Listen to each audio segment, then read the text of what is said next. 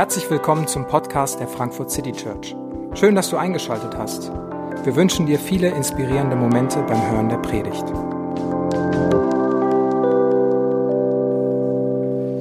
Guten Abend. Lebe dein Leben mit dem Ziel vor Augen. Heute Abschluss dieser Reihe und wir beenden sie mit äh, ja, den letzten Worten, die Paulus auch an diesen Timotheus schreibt. Es sind die letzten Worte, die Paulus wahrscheinlich überhaupt schreibt, zumindest die uns überliefert sind. Paulus ist in einer Situation, dass er gerade im Gefängnis sitzt. Und er sitzt da nicht, weil er ein Massenmörder und Schwerverbrecher war, sondern er sitzt da, weil er eine andere Religion predigt. Weil er behauptet, da gibt es diesen Jesus und dieser Jesus ist der wahre Gott und hat einen wahren Anspruch. Er sitzt da, weil er eine andere Meinung, eine andere Religion vertritt. Und er weiß, dass seine Exekution irgendwann bevorsteht. Er weiß nicht genau wann, aber er weiß, er kommt hier nicht mehr raus. Das war's. Und er gibt Timotheus noch ein letztes Mal Dinge mit auf den Weg.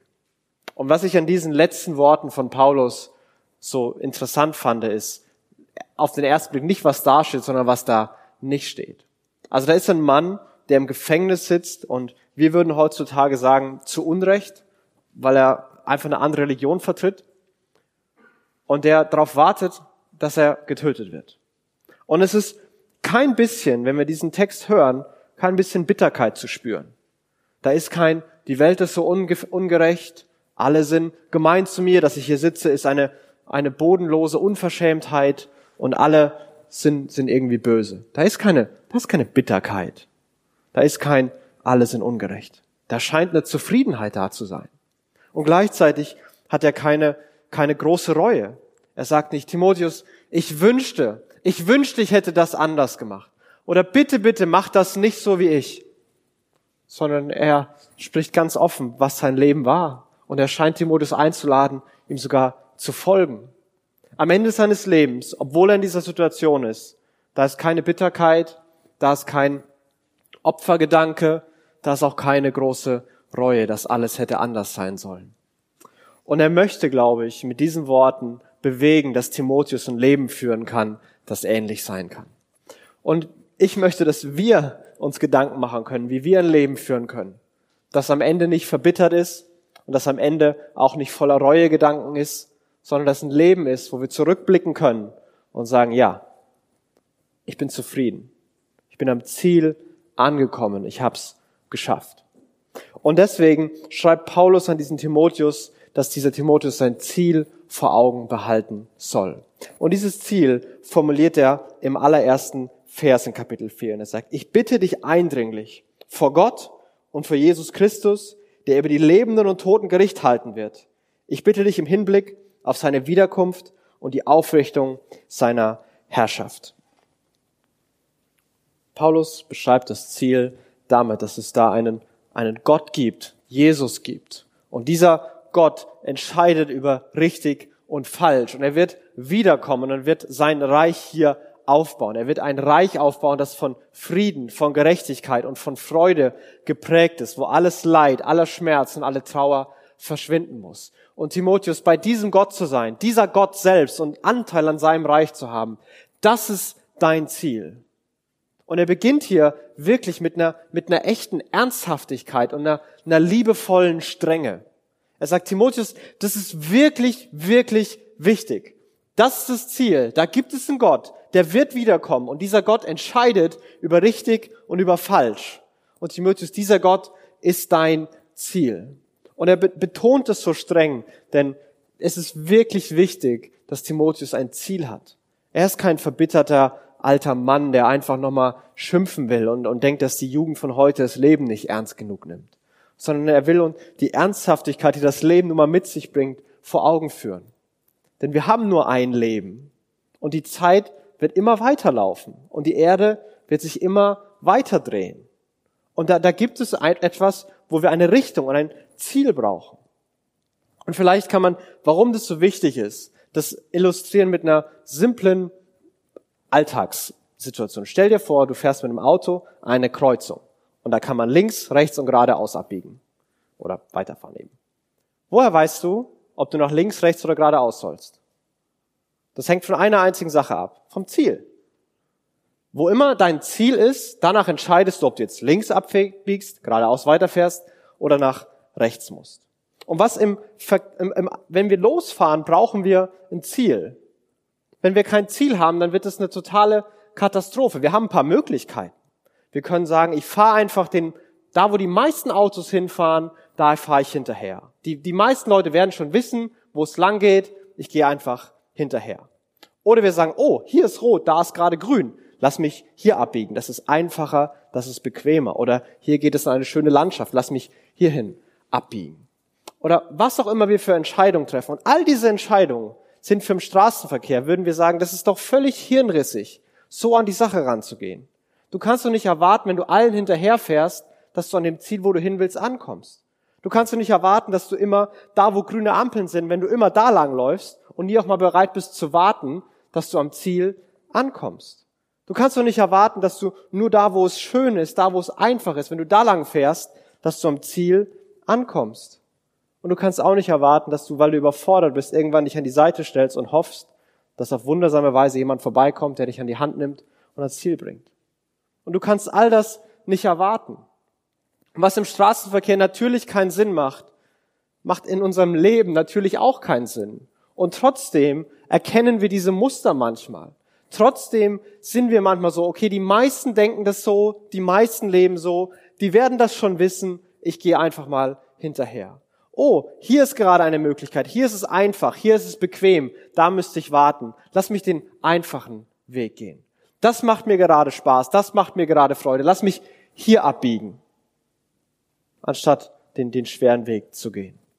Aber wenn du weißt, was dein Ziel ist, wenn du weißt, du musst jetzt an dieser Kreuzung links abbiegen, dann ist es ganz egal, ob es da rot ist oder nicht, ob es lange dauert oder nicht, ob du der Einzige bist, der links abbiegt oder nicht. Du kannst Ja und Nein sagen, links und rechts entscheiden, wenn du weißt, wo dein Ziel ist. Und deswegen betont Timotheus diese, äh, betont Paulus für Timotheus dieses, dieses Ziel mit, mit einer echten Ernsthaftigkeit, weil er nicht will, dass er der, der ist, der am Ende alle anderen beschuldigt, weil er hinterhergelaufen ist und irgendwie keiner wusste, wo es lang geht. Weil er sich hat so ablenken lassen und immer den Weg des geringsten Widerstands gegangen ist. Und am Ende denkt, ich wünschte, ich hätte, oh Mann, und alle anderen sind so gemein und keiner hat mir geholfen. Und er betont dieses Ziel. Da ist ein Gott und dieser Gott selbst ist dein Ziel und Teil an seinem Reich zu haben. Das ist die Botschaft und das ist dein Ziel, Timotheus. Und darauf sollst du zusteuern. Und wie wir da hinkommen, den Weg, den er gehen soll, das ist Berufung. Und dann betont Paulus nochmal in einem zweiten Schritt die Berufung, die Timotheus ganz persönlich hat, die aber auch über Timotheus hinausgeht. Und er sagt in Vers, Vers 2, verkünde die Botschaft Gottes. Tritt für sie ein, ob sie erwünscht ist oder nicht. Decke Schuld auf, weise zurecht, ermahne und ermutige. Und lass es dabei nicht an der nötigen Geduld und an gründlicher Unterweisung fehlen. Timotheus, verkünde die Botschaft Gottes. Das, was du von, von Gott gehört hast, das, was du weißt, was wahr ist, verkünde das. Und Timotheus im, im, im Schein spezielle Berufung war, ein Prediger zu sein. Und äh, ich denke, es ist gut, wenn wir uns kurz Gedanken machen anhand dieses Verses, was christliche Verkündung, was Predigt sein soll oder nicht. Denn ich weiß nicht, wie es euch geht. Ihr habt sicherlich Möglichkeiten, viele, viele Predigten zu hören und zu sehen oder haben halt selber Vorstellung, was das sein sollte. Wann war es gut? Wann war das vielleicht eher mangelhaft? Und Paulus gibt hier Timotheus ein paar Dinge mit, die seine Verkündigung ausmachen sollen. Das erste ist, christliche Verkündigung ist eine Proklamation von Wahrheit. Verkünde die Botschaft Gottes. Stell dich hin und sag, so ist es. Nicht, weil es deine Meinung ist, sondern weil du sagen kannst, Gott hat's gesagt und was Gott sagt, so ist es. Kein Mensch kann sich jemals hinstellen und sagen, meine Meinung ist diese und wenn das meine Meinung ist, ist es auf jeden Fall so. Jeder von uns ist fehlbar. Gott ist nicht fehlbar. Gott kann sagen, so ist es. Und Timotheus, du sollst das proklamieren. Menschen können immer noch sagen ja und nein. Aber du bist keine Perspektive von vielen, sondern du sollst sagen, so ist es. Das ist der Anspruch Gottes. Christliche Verkündigung ist immer notwendig. Manche wollen es hören, manche wollen es nicht hören, aber Timotheus ist es immer notwendig.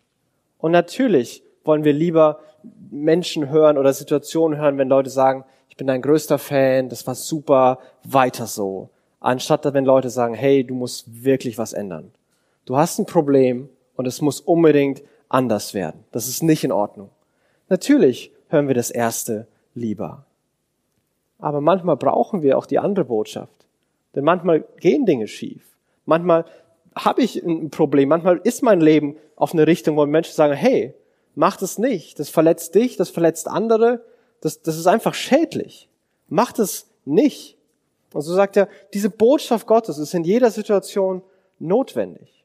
Aber gleichzeitig ist sie, ist sie immer konstruktiv. Sie ist ermutigend und herausfordernd zugleich. Und er, er zitiert hier Worte mit deckt Schuld auf, weist zurecht, ermahnt und ermutigt, die er kurz davor über die Bibel selbst gesagt hat.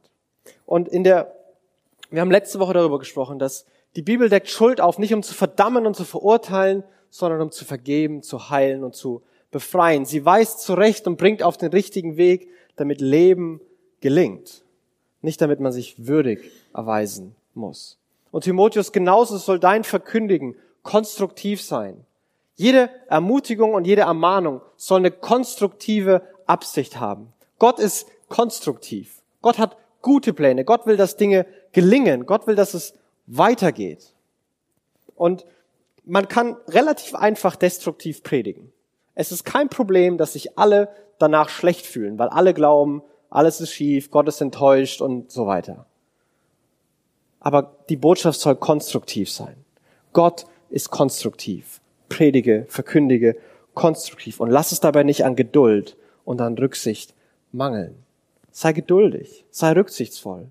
Nur was wahr ist, nur weil es vielleicht auch notwendig ist, dass Leute das hören, bedeutet noch lange nicht, dass sie es jetzt sofort hören müssen. Es gibt für alles eine Zeit und einen Ort. Sei rücksichtsvoll und sorg dafür, dass es nachvollziehbar ist. Erkläre, mach es eindeutig.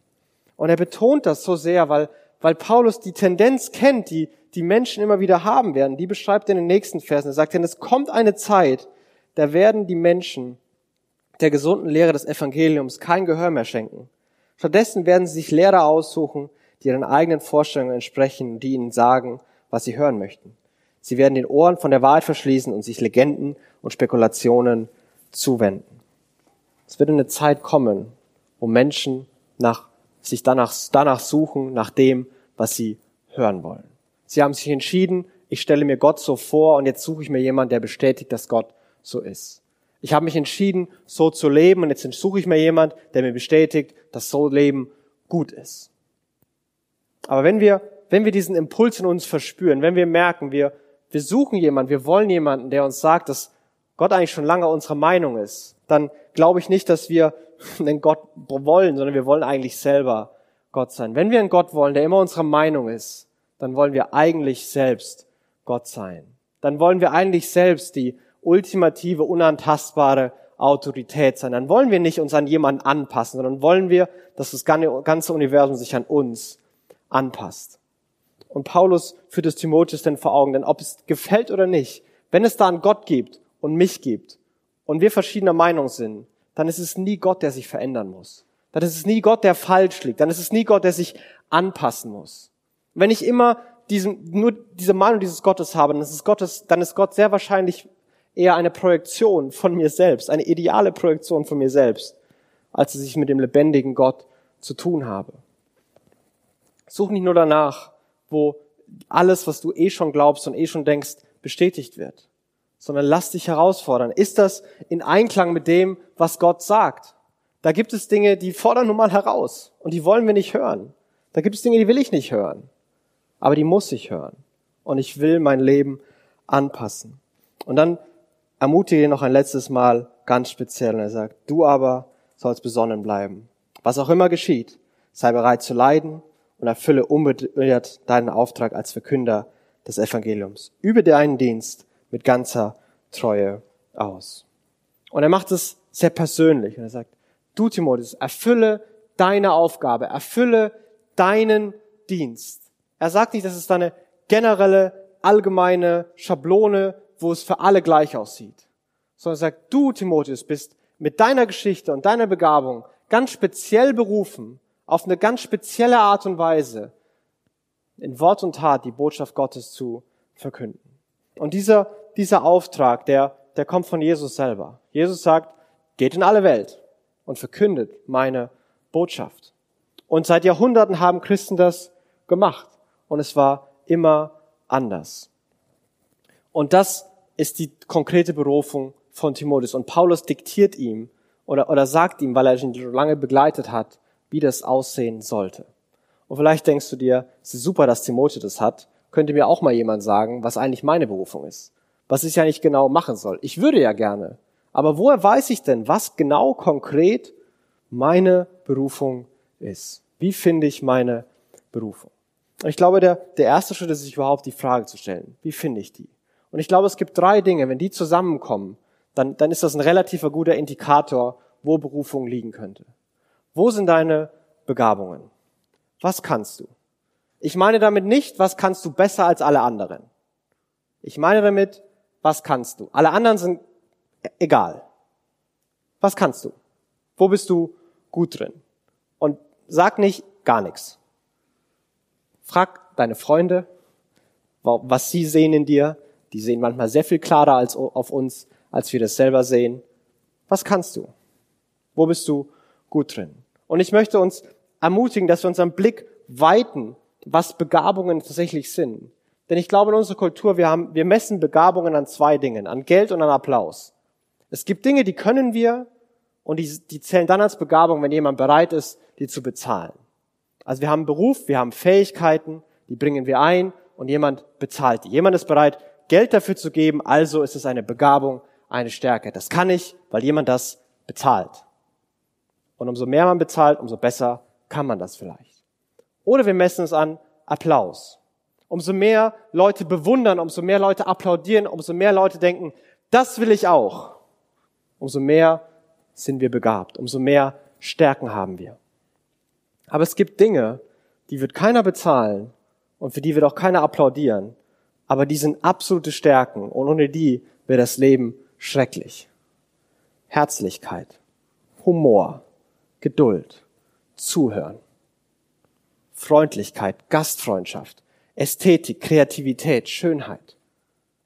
Stell dir mal vor, all das in deinem Leben wäre weg. Das wäre doch schrecklich. Und manche von uns haben genau da Stärken und genau da Begabungen. Und wir brauchen die. Wir sind alle, die nicht du sind. Die ganze Welt braucht das. Und bitte sag nicht, das können doch so viele und das machen doch andere viel besser und können andere mehr. Was immer du kannst, wer immer du bist, wir brauchen mehr davon.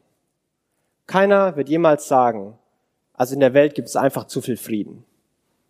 Nee, es gibt viel zu viel Krieg in der Welt, darüber reden wir. Wir reden darüber, dass in der Welt zu viel Leid ist. Wir würden nie sagen, in der Welt ist zu viel Freude. Wir würden nie sagen, in der Welt ist zu viel Liebe. Aber wir sagen sehr oft, in dieser Welt ist zu viel Hass. Wo immer deine Begabungen sind, wo immer die liegen, die sind notwendig. Die brauchen wir. Und wenn dann noch zu einer Begabung eine persönliche Sehnsucht dazukommt, was träumst du? Was wünschst du dir? Wenn du Nachrichten liest, gibt es positive Nachrichten, die dich wirklich begeistern und manche, wo du denkst so, ja, finde ich gut, aber okay. Es gibt negative Nachrichten, schlechte Nachrichten, wo du manche denkst, hey, das ist schlecht. Und bei anderen, da bricht dir das Herz und du bist wirklich traurig oder du bist wirklich wütend. Wovon träumst du? Wonach sehnst du dich? Was, welchen Mangel siehst du besonders deutlich? Und dann, wo kommt deine, deine Geschichte dazu? Wo, wo passt deine Geschichte da rein? Deine, deine Höhen, die du erlebt hast und deine Tiefen, die du erlebt hast. Deine, deine Stärken, wo du, wo du weißt, wie es aussehen kann, wo du für Menschen eine ermutigende Botschaft bringen kannst. Hey, es ist möglich. Es ist möglich, dass es gut ist. Und wo ist uns auch dein Schmerz? Wo kann aus vielleicht deinem tiefsten Schmerz eine echte Stärke kommen? Eine echte Ermutigung, ein echter Trost für andere? Wo kommen die Dinge zusammen? Und ich glaube, wo die zusammenkommen, entsteht was, wo wir das Gefühl haben, Herr, hier soll ich sein. Ich bin am richtigen Ort. Das ist genau das, warum ich hier bin. Und es sind manchmal kleine Momente. Das sind manchmal unscheinbare Momente. Und es ist gut, wenn wir beginnen, uns diese Fragen zu stellen. Wozu bin ich berufen? Aber ich, ich möchte uns bitten, dass wir nicht erst anfangen, unsere Berufung zu leben, wenn wir das perfekt wissen, sondern da, wo wir jetzt hier und heute sind, da leben wir die. Wir haben manchmal so Floskeln und Phrasen eingebaut, mit denen wir uns versuchen selbst zu vergewissern, aber die wirklich nicht hilfreich sind. Zum Beispiel das kleine Wort fast. Hey, ich wäre gestern fast gekommen und hätte dir beim Umzug geholfen. Danke für gar nichts. Ich hätte das fast gemacht. Ja, super. Das, mach oder mach nicht. Aber etwas fast machen, was soll das denn? Oder wir denken, wir sagen, ja, ich versuch's. Willst du es machen oder willst du es nicht machen? Ich versuch's. Oder wir sagen irgendwann. Ja, irgendwann sollten wir das mal machen. Mit wie vielen Freunden oder Bekannten hast du den Schatz schon gesagt und wie oft ist es tatsächlich passiert? Irgendwann, irgendwann komme ich mal vorbei und dann machen wir das. Ich glaube, du kannst 30 Jahre später immer noch drauf warten.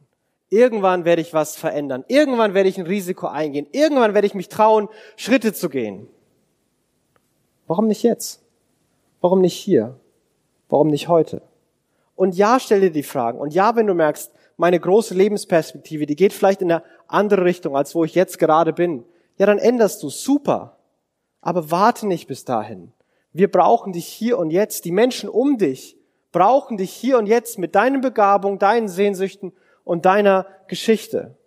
Und wo diese Dinge zusammenkommen, wo diese Momente entstehen, hey, hier bin ich richtig, wo wir eine Freude Freude entspüren. Und wenn diese Freude dann auf eine Not trifft, und das ist Zitat von äh, Friedrich Büchner, einem amerikanischen Theologen, der sagt, deine Berufung im Leben ist dort, wo deine größte Freude auf die größte Not der Welt trifft.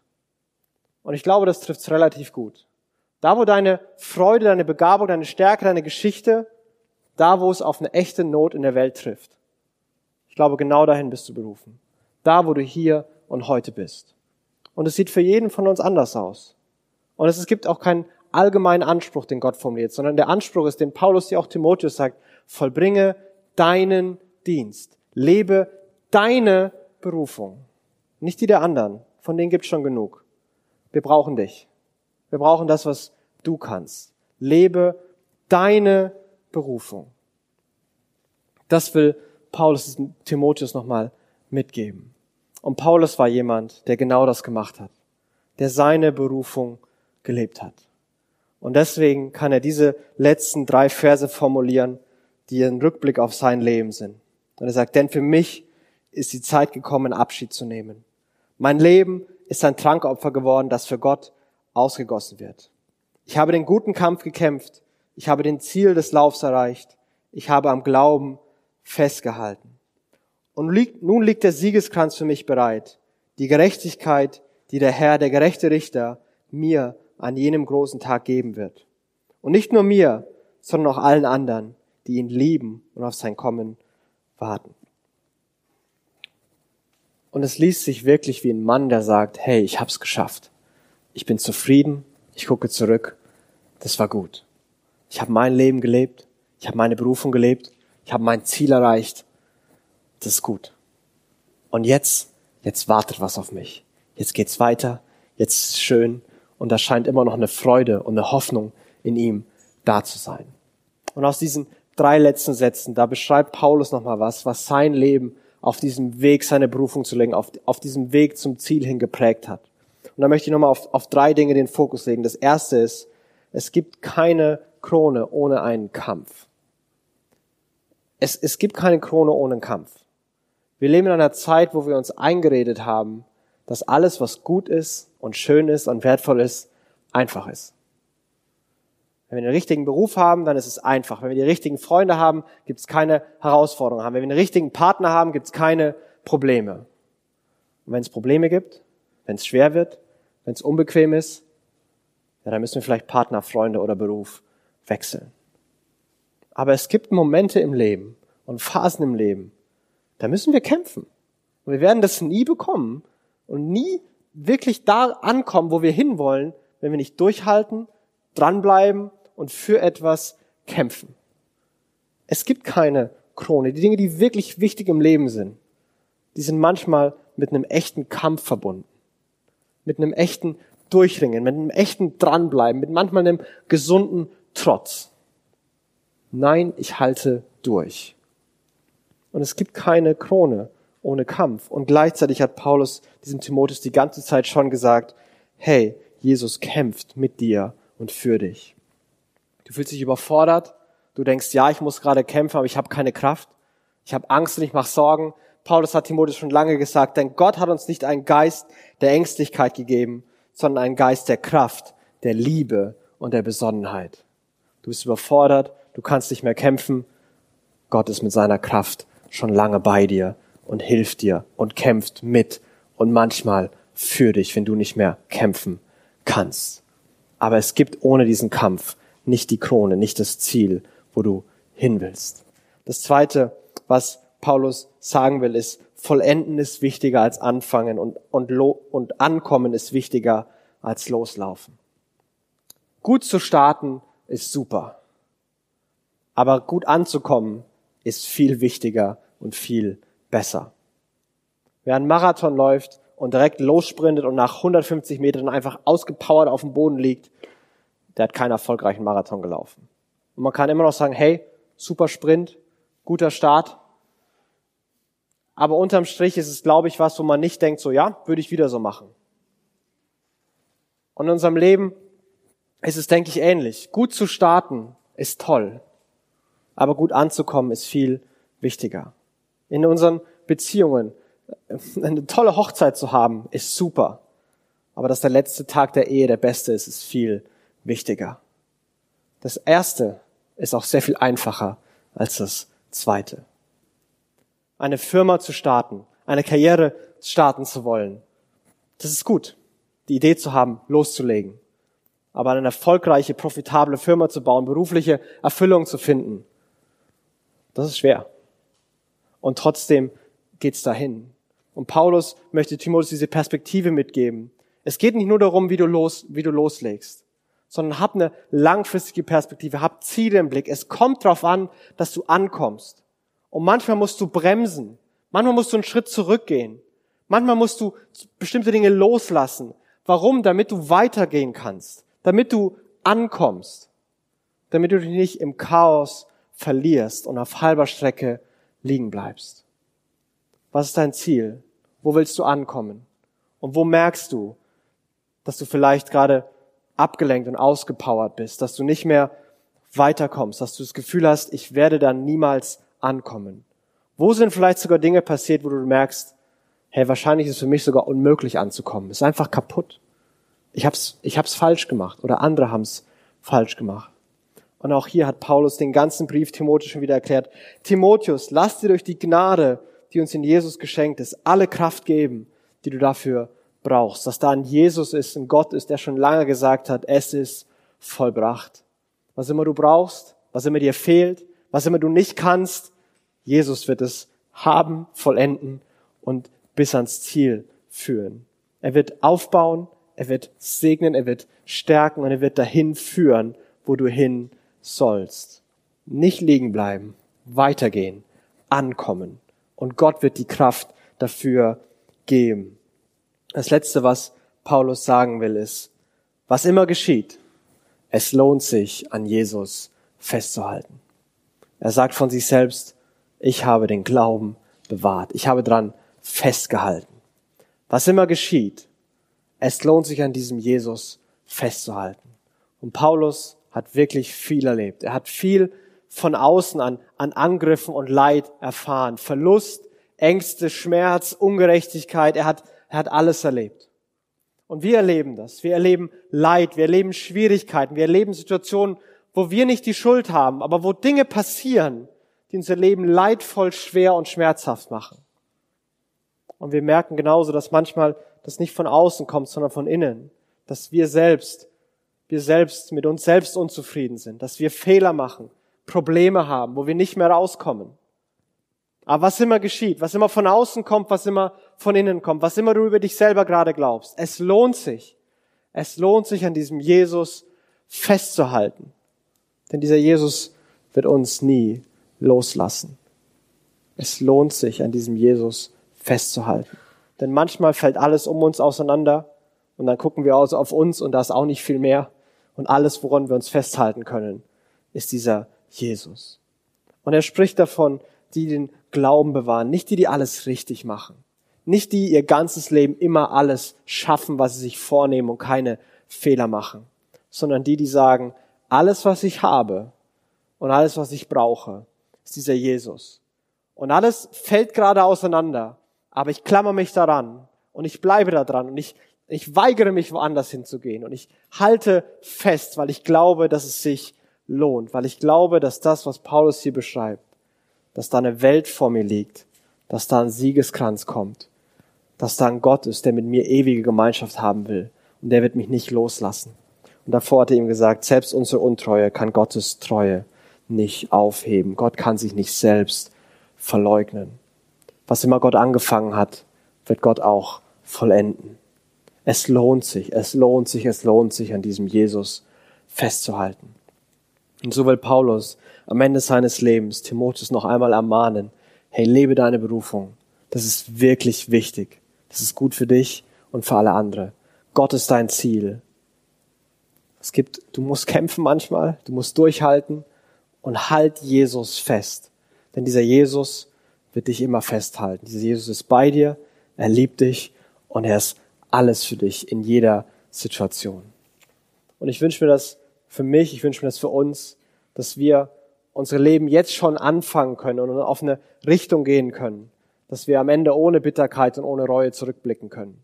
Dass selbst die Dinge, die wir jetzt noch bereuen, durch die Gnade Gottes so verändert werden, dass wir zurückgucken und merken, da ist eine echte Stärke und eine echte Kraft rausgekommen.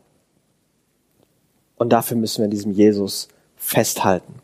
Und dafür möchte ich gerne beten. Jesus, ich bete, dass ähm, wir ähm, neu vor Augen bekommen, dass du das Ziel des Lebens bist, dass du unser Ziel bist. Und Gott, ähm, manche von uns haben das schon lange entschieden, manche von uns sind da ähm, immer noch am Fragen, manche von uns hatten das schon mal entschieden und, und wissen gerade nicht, wo sie stehen. Aber Jesus, ich bete, dass du uns so begegnest, dass du uns jetzt so einlädst, dass deine Gegenwart, deine Liebe und deine Kraft uns so berührt und so begegnet, da wo es wir gerade brauchen, dass wir uns neu auf dich ausrichten, dass unser Ziel wieder klar wird und wir unsere Berufung neu leben können, weil du schon lange alles für uns getan hast. Jesus, darum bete ich, dass du es jetzt in unseren Herzen anstößt. Amen.